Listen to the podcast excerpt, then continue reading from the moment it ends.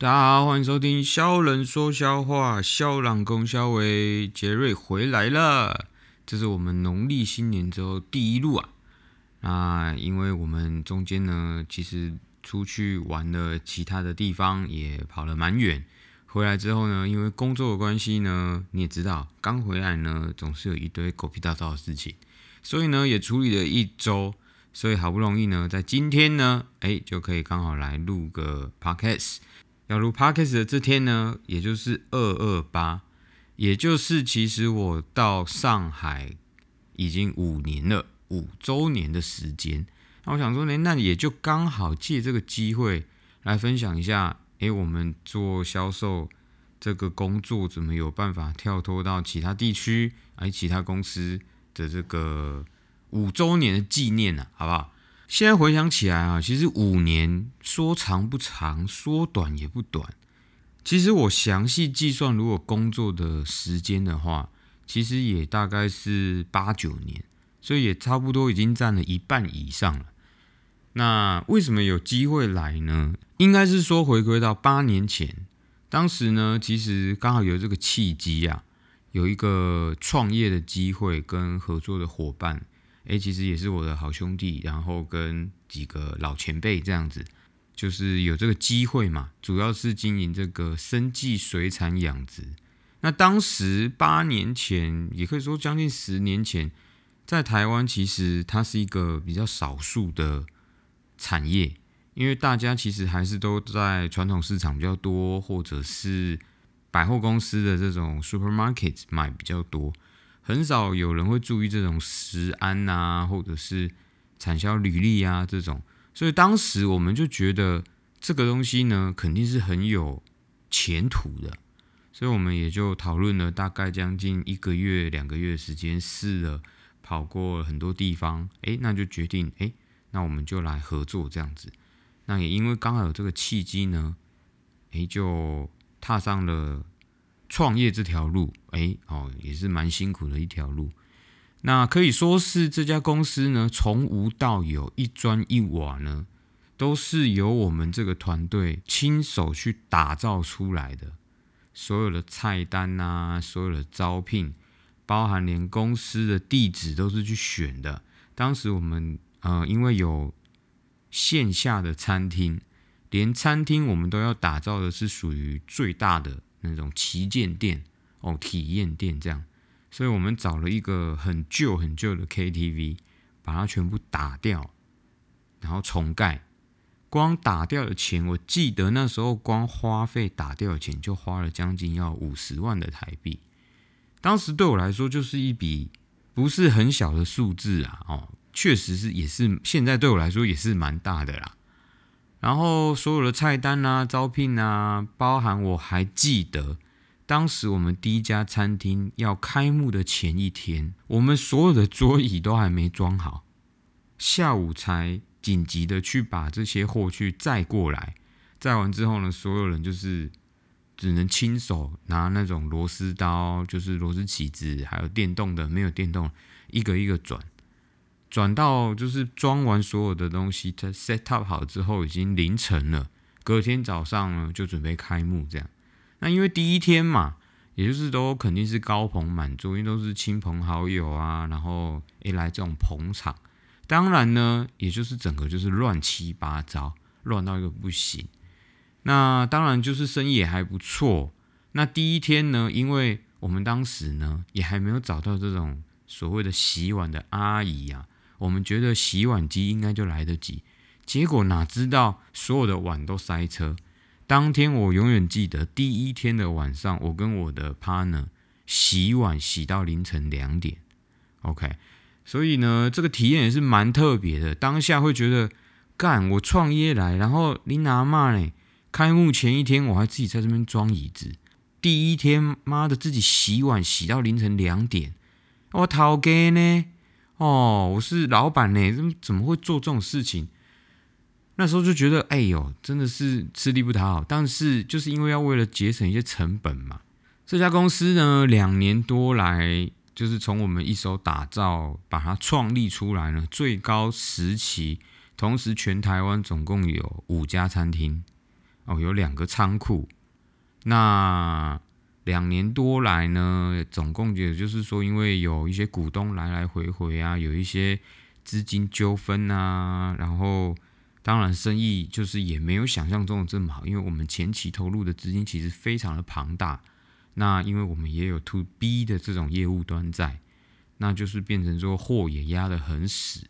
反正呢，各种原因下来呢，让我觉得身心疲惫。哦，那因为也能说我那时候很年轻哦，我还没有经验，就是走这一回创业当老板这条路啊，那也只能跟着老前辈一起走嘛。但是你说他们的观念是对的吗？有些是对的，有些不一定是对的，因为毕竟老企业嘛，哦，走下来的高管留下来的东西，可能就并不一定代表是符合现代。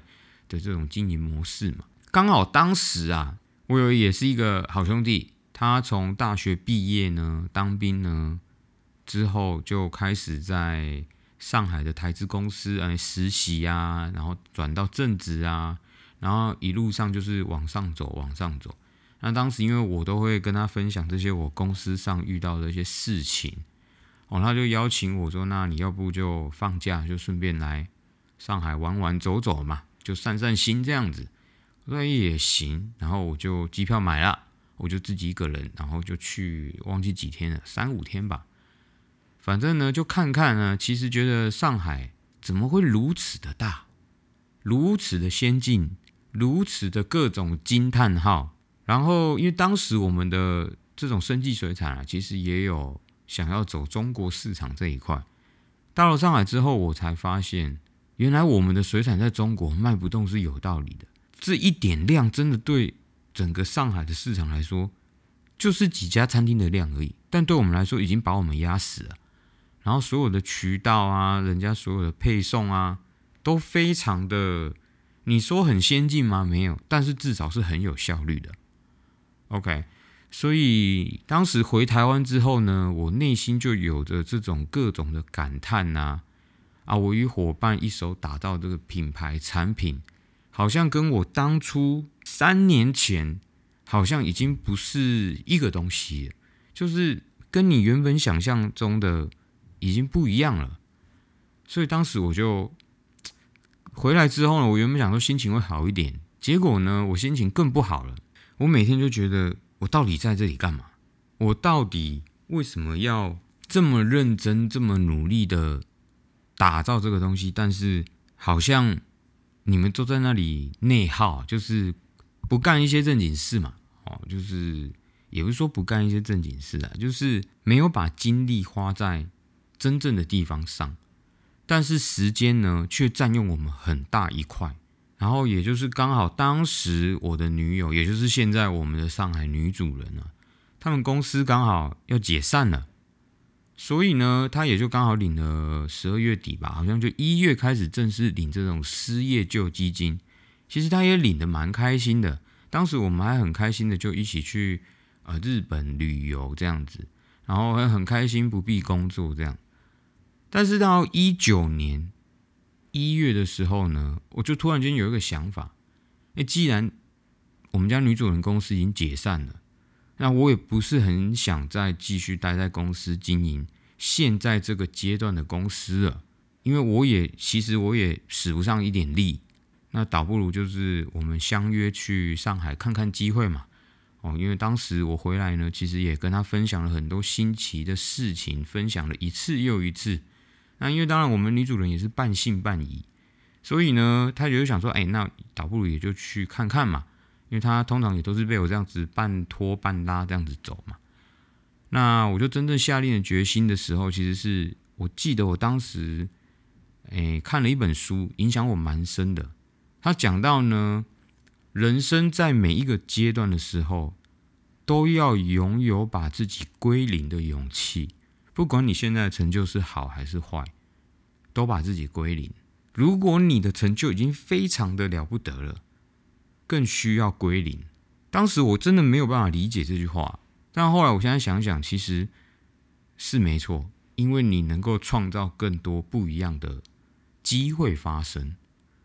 OK，所以于是乎呢，这个契机就是这样子来了。然后我们就各换了一万块的人民币。当时我们的想法也很简单，就是想说，哎，我们如果这两万块钱就在上海这样花花花完了，那就当我们在上海做一个 long stay 的旅游嘛，对不对？我们就是在这边呃玩玩玩，看玩几个月，玩几周就回来嘛。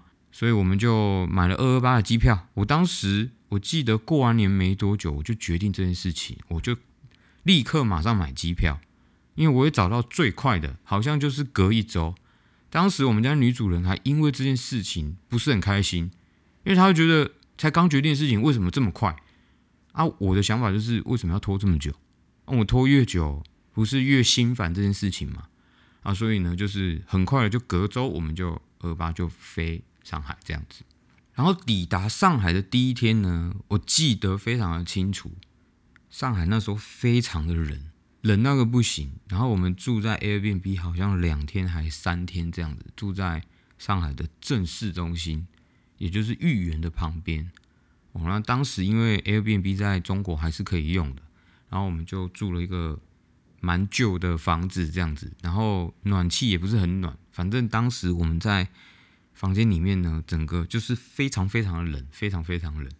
然后又因为你知道，在中国啊，每个地方都是使用行动支付，都要用手机支付。但是你要有银行卡，就是你的银行账户，你有这种卡片，你才能绑定你的手机嘛。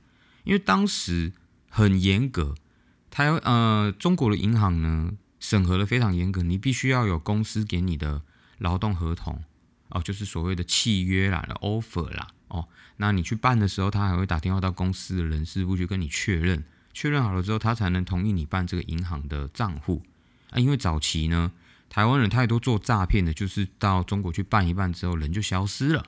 哦，那所以也没办法，这也是嗯我们的丰功伟业嘛啊。那因为没有银行卡，所以我们就只能一直用现金，就很不方便。因为很多店家都是不怎么用现金的。所以他们要找钱也很麻烦，然后我换的钱都是一张一张一百的，就非常的麻烦。然后刚好就是借助我这个朋友的协助下，就找到房子哦，离市中心应该将近有二十公里的一个大楼吧。然后环境是还 OK，它的缺点就是非常他妈的远而已，就没有别的哦。然后就就是就当下呢，我们就搬过去嘛。然后就签约嘛，然后就付了三个月的押金跟一个月的租金这样子。结果今年啊，就是我我们不是带了两万块来吗？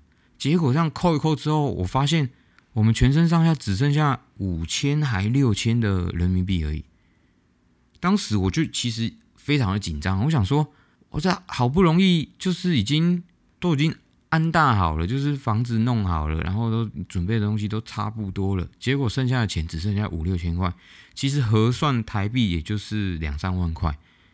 哇塞！我当时呢，真的就是觉得我可能在几天就要回台湾了，我到底签这个房子要干嘛？哦，然后我就非常紧张。那也还好，因为淘宝上面的生活用品其实都不贵哦，然后有那种很便宜的哦，那也是淘宝其实也是一种学问。相信我觉得大部分的听众啊，大部分的朋友都用过淘宝买过东西。你说它品质呢，肯定不会好到哪里去，但能不能用？能用啊？会不会很差？其实也不会到很差。但是你就对于那种质感啊，值的那种感觉呢，就是不是特别好哦。这个相信你们能理解我在说什么哦。所以于是乎呢，我们就赶紧计划要去找工作，这样。当时我记得我在其他集也分享过，我当时最远最远的一家公司，跑到了路程将近两个小时的公司，等于说来回呢，一天你就要花四个小时通勤，像神经病一样。现在想啊，但是当时你没有工作，你必须人家发什么来你就去什么，你没有什么好选的，你懂吗？就是人家丢块肉给你，丢块草给你，你都必须得咬着。所以呢，哎，也也就去了，也就当个经验嘛，经验。然后呢，因为我是销售出身嘛，所以卖东西这种东西其实对我来说不难。所以有卖一些很奇怪的东西的啊，然后有什么卖类似那种老鼠会的东西啊、微商啊这种。哦，我还去面试过电影制作，他还问我说有没有相关经验，我都跟他说有。还有一家公司呢，我对他们当时的历史背景呢，其实不是非常的呃知道，说他们很在意呃小日本这件事情哦，他们对日本其实是还是有一点点一点点就是心有不甘的那种心情，毕竟就是当时日本呢就是攻攻打中国从东北过来的时候，这个历史对他们来说是一个屈辱嘛。当时我就不知道哪根筋不对，我就举了一个日本米的例子。我说人家日本米就做的很好啊，叭叭叭叭。然后中国的东北大米呢，你说他非做的非常，但是他们就不能比。你看，当时如果是我是面试官，我听到他听到我自己讲这种故事，我肯定就一巴掌给他下去，对吧？因为他们其实是不是那么喜欢日本嘛？那我又刚好举了这个，嗯，不是很好的例子。OK，后来我想一想才知道，哦，蠢啊。OK。当然，那家公司卖的东西也蛮奇怪的，我不知道他现在还在不在。很多啦，就是我面试过很多东西呀，还面试过艺术总监的、画廊的哦，然后卖手表的、卖古董的，反正我都去面试过。然后平均一天呢，面试大概就是三到四家吧，反正日子过得很充实啊。哦，然后因为你每天都必须想着你身上真的只剩下五六千块而已。OK，当然有信用卡可以刷，但是你要知道，你已经没有我的刚开始想的想法，就是这些钱两万块花完我就要回家了。那确实上海呢，工作机会很多，公司非常很多，但是你要知道，烂的也很多哦，烂的公司、烂的工作也很多。更不用说你的主管，你根本就还没进去，你根本不知道你的老板是怎么样子，烂的人也一堆嘛。OK，最后一次是我陪我们家女主人去面试，OK，然后我就想说，那我在地铁口准备就是资料嘛，打打电脑，然后在 Starbucks 等他，然后就去了嘛。结果去去去之后，公司的总经理就说：“哎，我们刚好在面试那个销售。”他就问女主人说：“你自己来上海？”他说：“啊，还有。”还有我这样子，他说：“哎，那你要不要顺便叫他过来面试？这样就给他看了照片，OK，然后他就觉得哎还 OK。所以呢，基本上我接到电话的时候，我过去的路上大概就五分钟吧。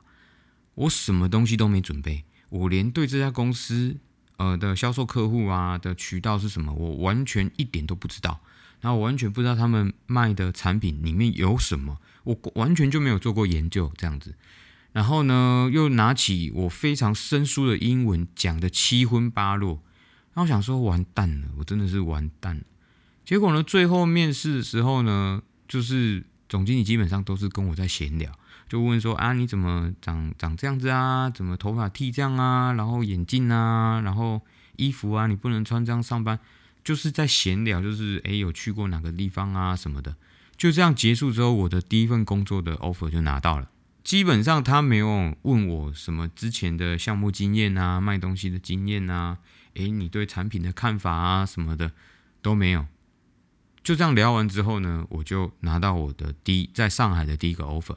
然后呢，我就是觉得还在有点半懵半昏的状态的时候呢，我拿到了，我就当下呢，我就买了回台湾的机票，因为呢，我上班需要穿西装，然后。就是正装就对了。当时呢，上海的东西的物价，我真的是花不下去啊。然后我也不想花时间再去一个一个找，然后一个一个去掏，所以呢，我就直接买机票回台湾，顺便再整理一些需要的东西回来。哦，然后，哎，我也记得我第一年进公司 on board 的时间呢，就是三月二十六。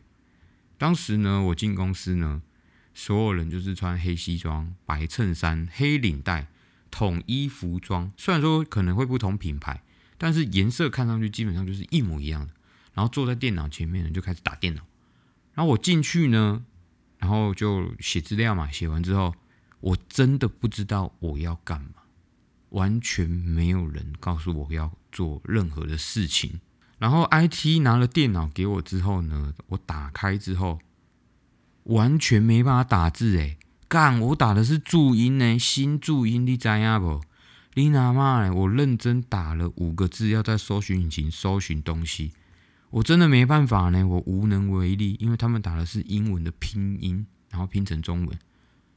然后呢，其他的销售同事呢，就也就打个招呼，然后就问说：“哎啊，你之前做过销售，你应该知道要干嘛吧？巴拉巴拉巴拉，然后就开始讲，开始讲讲讲讲。干，他讲完一篇之后，我真的不知道他在说什么，因为当时我完全就不知道。哦，所谓的国际酒店的集团有哪些啊？然后分了哪些品牌啊？高中低啊？分奢华品牌、经济型品牌、公寓品牌，我根本就不知道，因为在台湾压根就没有这些品牌，就算有，十只手指头都数得出来。而且呢，这十只数出来呢，基本上都在台北，也没有在台中、高雄、台南或其他的城市，所以我根本就不知道。然后当天回家的时候呢，我就觉得很委屈啊，就很无奈，你知道吗？就是不知道自己在冲阿回，就是觉得你怎么这么笨呢？你怎么都不会知道这些事情呢？然后我就是认真的，隔天之后我就是去收收集这些资料嘛，开始研究嘛。然后因为真的没有人管我，真的没有人管我。然后呢，我就开始把那个新注音。跟的键盘打出来，我就贴在我的那个电脑桌的旁边，然后我就开始练习打拼音。我真的是硬着头皮哦，硬着头皮，每天都是打拼音，就算打的再慢，我都会打拼音。然后呢，不懂的东西呢，我就是慢慢的去找中国地图，因为当时他们有很多术语啊，什么华东、华北、靠腰，所以上海是属于华东还是华北？我哪知啦？所以呢，就只能去找地图，然后慢慢的就是把它找出来。我就把中国地图打印出来，就是列印出来，就贴在旁边。每一个客户我都是这样子一个一个对对在他是中国哪边，整个把中国的地理我跟你讲翻过一遍呐，整理了大概将近一个月还是两个月吧。我终于知道，原来中国是长这个样子。哦，原来上海有这么多酒店。哦，原来上海长这样。哦，原来上海在这里。哦，各式各样的原来呢就出现了。就是我真的连我当天第一天飞到上海的时候，我都不知道上海在哪里。我只知道中国这么大一片，这么大一圈，但是我完全不知道他们在哪里。OK，反正呢，就是整个地理上呢，我就变得非常的有概念，然后就越来越好。然后再隔一个月之后呢？我连手机的输入法都改成拼音，我就已经也不用注音打中文字了，所以我就是变得很习惯的打中文，全部都是用拼音打。也现在让我再回去打注音呢，反而我会变得有点卡卡的。这就是我的第一份工作。OK，我在上海第一份工作就是大家可能也知道，就是我就是在以前新加坡公司在卖茶叶的。那我当时生活呢就非常的简单了，因为其实半年之后，应该说三四个月之后就没什么特别的压力，就生活很简单。我去上班、下班，然后就去运动、去健身房，然后休假呢就出去走走、吃吃饭，然后周末嘛，然后再回来上班。哦，就是工作上基本上没有压力，因为业绩呢，因为这公司特别的大。应该说品牌他们做的很好，你不太需要去找客户，客户自己会来找你。当时呢，从一开始呢，其他同事会嘲笑你嘛，就是说啊，你干过销售还不知道要干嘛，等于说我在学习中，在嘲笑中学习嘛，然后慢慢的想办法呢，把他们干掉。大家不想做的事情呢，我都会捡起来做，但是我也会慢慢的再把它吐掉，吐回去给大家。我就是减掉我自己想要的，然后再把它吐回去。那这就是一些嗯办法嘛，对吗？就是人办法是想出来的。那就这样一年的时间呢，我就开始觉得好无聊哦。就是这个工作等于是让我像是一个半退休的公务员了。我每天就是去打开电脑。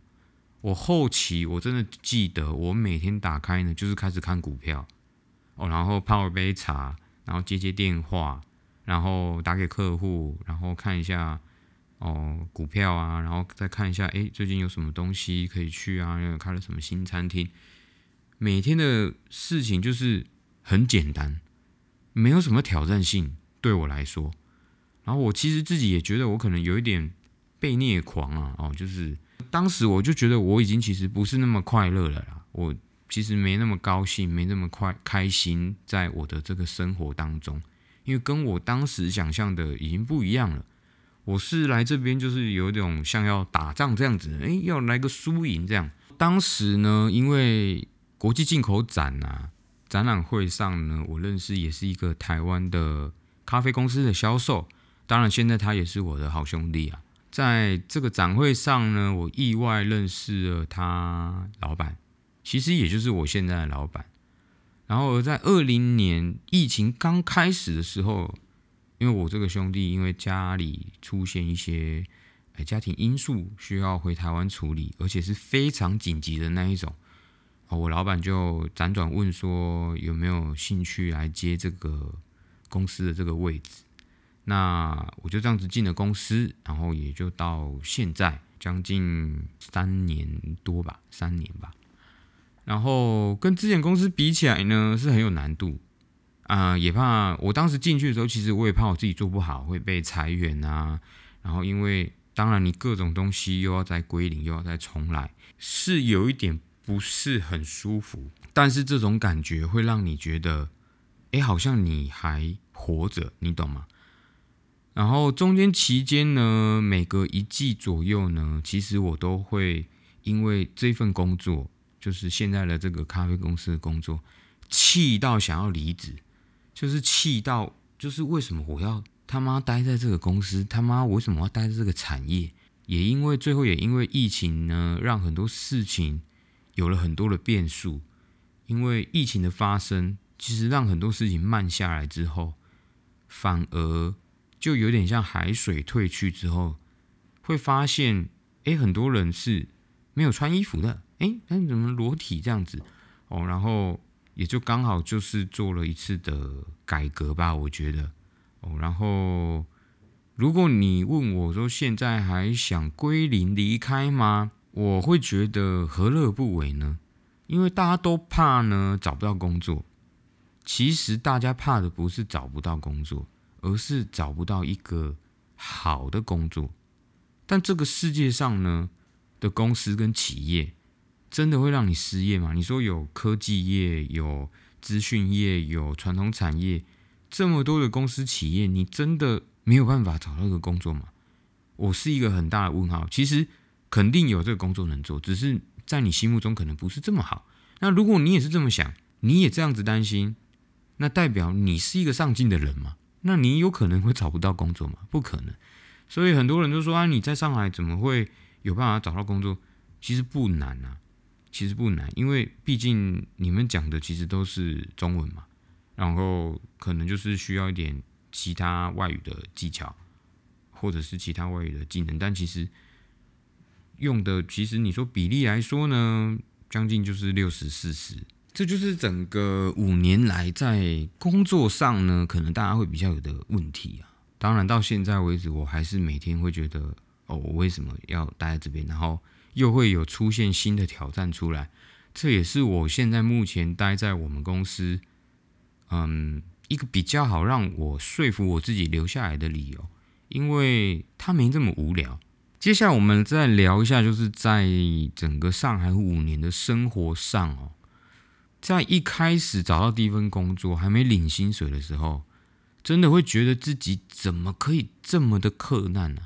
当时买什么都会觉得很贵，都要先把人民币换算成台币，然后，然后再换算，然后就觉得，哦，真的不能这样子花钱呢。哦，钱你会看，因为我每天都记账，你就会看你每天的花出去的钱，就是慢慢的累加，慢慢的累加，慢慢的累加，慢慢累加。然后，当然之后就发薪水了嘛。隔了几个月之后，直到突然间有一天，哎，你发现，哎，你存下来的钱是人民币嘛？哎，你换算成台币之后，哎，好像也不少哎。然后就慢慢的就没有这么严谨、这么严格的在计算说，哎，要换算成台币啊什么，基本上差不多就可以了，差不多就可以了。你说差十块、二十块台币，就是。四五块嘛，三到五块人民币嘛，其实没差多少，所以就算了嘛。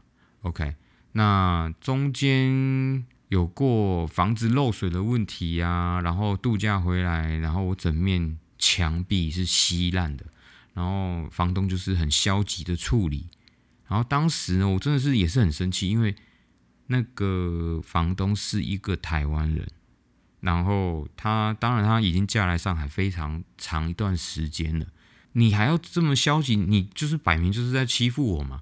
当时我真的是气到呢，我要把他整面墙都打坏，然后把他马桶炸掉，反正押金我也不要了啊。当然最后是没有了，只是说当时的情绪上呢是这样子形容的。中间呢，因为这件事情呢，哦，也经历了就是我自己一个人搬家的记录哦，因为当时我们家女主人在工作嘛，然后我就只能我自己搬，然后当然啊，中间几个小时有真的不行了，叫朋友来帮忙啊，这样。然后我这中间一共搬了两次家，然后就最近一次就是搬到离市中心稍微又更近一点点呐，又更近一点，大概是十公里吧，十公里大概到市中心半小时四十分差不多。所以对我来说已经我已经很满足了。那你说下一次搬家会在哪呢？诶，我不知道，我一直都是觉得到时候再说，因为明天的事情谁知道呢？对吧？这种事情，我认为不会影响生活非常大的事情，基本上我都觉得没关系。然后其他生活呢，其实也像我之前说的，其实在中国呢，不是不可能，只是还没发生。很多事情呢，就是你会觉得，哎，怎么可能会有这种事情发生呢？不要闹了啦，这里是中国啦，只是你还没看到，还没发生而已啦，好不好？肯定是有这个机会的啦。啊，对于调皮捣蛋的我来说呢，我也是蛮白目的，所以这种事情对我来说，哎，就是觉得哎，好蛮新奇的。告喝胜哎，喝胜喝胜喝胜这样子。好像我好几次哦，因为赶时间嘛，我在南京西路上面，它其实是禁止自行车骑在那种路上面的。那第一次的时候我不知道，我就被警察拦下来。然后我说，我真的不知道这边不能骑。但是警察也很硬，他就说，也不是说你不知道就不行啊，你还是得开罚单，所以他就开了我好像五十还八十的罚单这样子，然后要我现场缴，因为我们的证件没办法扣钱嘛，所以呢，我就也刚好装死，我说啊，我们有行动支付啊，那要不这样，我有银行卡，但是呢，你让我去旁边领钱，好吧，我领完之后我就回来，他就也真的让我去领了。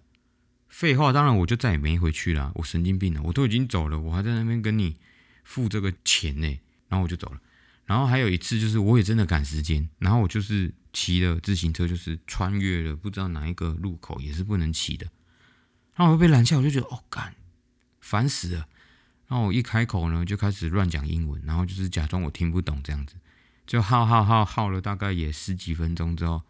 他也是因为工作上嘛，然后就让我走，因为他也不想在那边烦，然后也没办法开罚单，这样就很好笑啦。然后当然还有一些哦，对对对，还有一个就是在机场安检的时候，你知道中国呢，就是最会做一些没有必要的检查，就是任何的安检呢，他们就是走一个形式，你东西放进去，他根本就没看 X 光机，所以每一次好几次我出差的时候，就已经你知道早起要去。坐飞机就已经很烦，坐火车已经很烦了，然后还要过这么多奇奇怪怪的安检，然后就会觉得哦，够神呢呢。然后我的脸呢，通常就是一早就会臭到个不行，臭到那种眼神会直接杀死人的那一种，真的好几次哦。我每次过完安检之后，通常不是都会再摸一下身体啊，干嘛之后，他都直接说啊，来你走，屡试不爽诶，就是只要我脸臭到个不行，眼神可以直接杀死他。他们基本上都不会摸，再检查我的身体，就直接叫我离开。当然啦，中间呢发生了疫情啊，然后其实呃我在之前的集数也说了，就是上海在二二年的三月其实封了三个月嘛，基本上能说中国国内呢是一个没有疫情、正常没有疫情的状况。当然我指的是在活动上啊，所以。当时我跟我们家女主人呢，也就是到处的去中国旅游啦，然后你说，也就是说再认识一次中国的地理嘛，然后看看这些不一样的区域啊、食物啊，然后对于工作跟生活上的平衡呢，在上海呢，你其实能找到一点点那么一点点的兴趣爱好吧。我要那种都不花钱的，那你去吃屎吧。好不好？你去死吧！像之前说的啊，你说茶，像我比较有兴趣的茶、咖啡啊、芝士啊、cheese 啊、雪茄等进口的这种各国流通的东西，在这边其实都是很很多啦，就是很多的进口商他会想尽办法把全世界搬过来。然后像汽车啊、机车啊、电动车啊，全世界最便宜的电动车也在中国嘛，特斯拉嘛。然后滑雪啊、潜水啊、音乐、爵士、公仔、潮流，或是打麻将啊、德州扑克啊、桌游等等，一定那么有一点是你可以找到，就是那么一点点兴趣，可以去平衡你的工作啦。那你说哦不，我是个宅男宅女，我都是在家哦，那那再见。不好意思，我我们就这里就不讨论这个了。OK，总结呢，很多台湾人到中国，不管是上海、北京、广州、深圳这几个大城市啊，不喜欢这边，嗯，但大家都是抱着一样的目的来的，就是人民币嘛，对吧？说实话，也没有人说会自愿的想到这边离乡背景，像我一样干他北七这样。就是想说来这里 long stay，然后诶就莫名其妙的诶也就待下来这样，不要抱着很大的偏见来呢，基本上你就不会这么讨厌这里。如果你一开始来，你就带着很大的偏见呐，带着呃我们他们你们我们不一样啊，谁们不一样啊，那我相信你很快就会回去，而且你会过得很辛苦。而且你会很不开心。如果你是抱着冒险的精神，嗯，看一下这边呢，诶，到底能多离谱？诶，这些事情到底能够多夸张啊？能够多疯啊？那你不觉得其实蛮好玩的吗？所以到现在五年哦，就是今天真的满五年，我还是觉得我在这里呢，其实是在玩耍。当然，我还是认真工作的时候，我还是很认真在工作。OK，但是你说下一个地方我们会到哪里？会到哪个城市或是区域？有没有可能离开这个国家到其他国家？我也不知道。我也曾经收过其他地方的 offer，但我没有去。嗯，可能我还没准备好，我也还没有调试好我要做归零的那一天。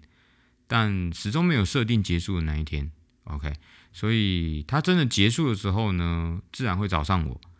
嗯，很多朋友呢也都会问说，哎，那你什么时候回台湾啊？啊，你真的不回来哦？你要在那边定居哦？说实话，我真的不知道。